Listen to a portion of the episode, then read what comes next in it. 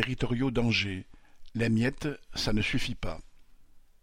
Lundi 2 janvier, alors que le maire d'Angers s'apprêtait à présenter ses vœux aux habitants, il a dû faire un détour par le rassemblement des agents de la ville et de l'agglomération venus lui rappeler, devant le centre des congrès, qu'ils ne sont pas satisfaits de ses propositions dérisoires sur les salaires.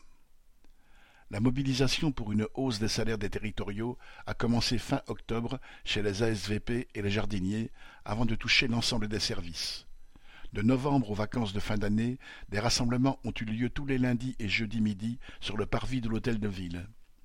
Les revendications centrales sont un vrai treizième mois au lieu des deux primes semestrielles aujourd'hui existantes et une augmentation de 150 euros sur la prime IFSE, dite prime service public. Passant d'une vingtaine de travailleurs au départ à plus de deux cents à la veille des fêtes, ces débrayages de cinquante-neuf minutes ont permis à des salariés employés dans des services dispersés, qui se croisent rarement, de discuter ensemble de, leurs problèmes.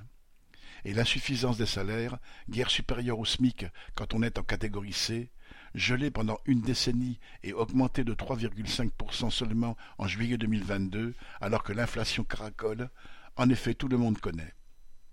Jeudi 15 décembre, pour la première fois, les agents étaient appelés à la grève sur une demi-journée. À partir de midi, ils ont été près de 250 à passer devant la mairie où le maire modem, Jean-Marc Vercher, avait enfin accepté de rencontrer l'intersyndicale. Blocage du tramway, sirènes et pétards à profusion. Les travailleurs en colère se sont fait voir et entendre. Sans surprise, la concertation n'a accouché que de mesures dérisoires une mini-augmentation du chèque déjeuner et de la participation employeur à la protection sociale complémentaire. Réunis en assemblée générale à la Bourse du Travail le jour même, une centaine de travailleurs ont estimé que c'était loin du compte et que la lutte devait donc continuer. Dès le samedi 19, une centaine de travailleurs ont bloqué le service de la propreté publique, perturbant le nettoyage des marchés et du centre-ville.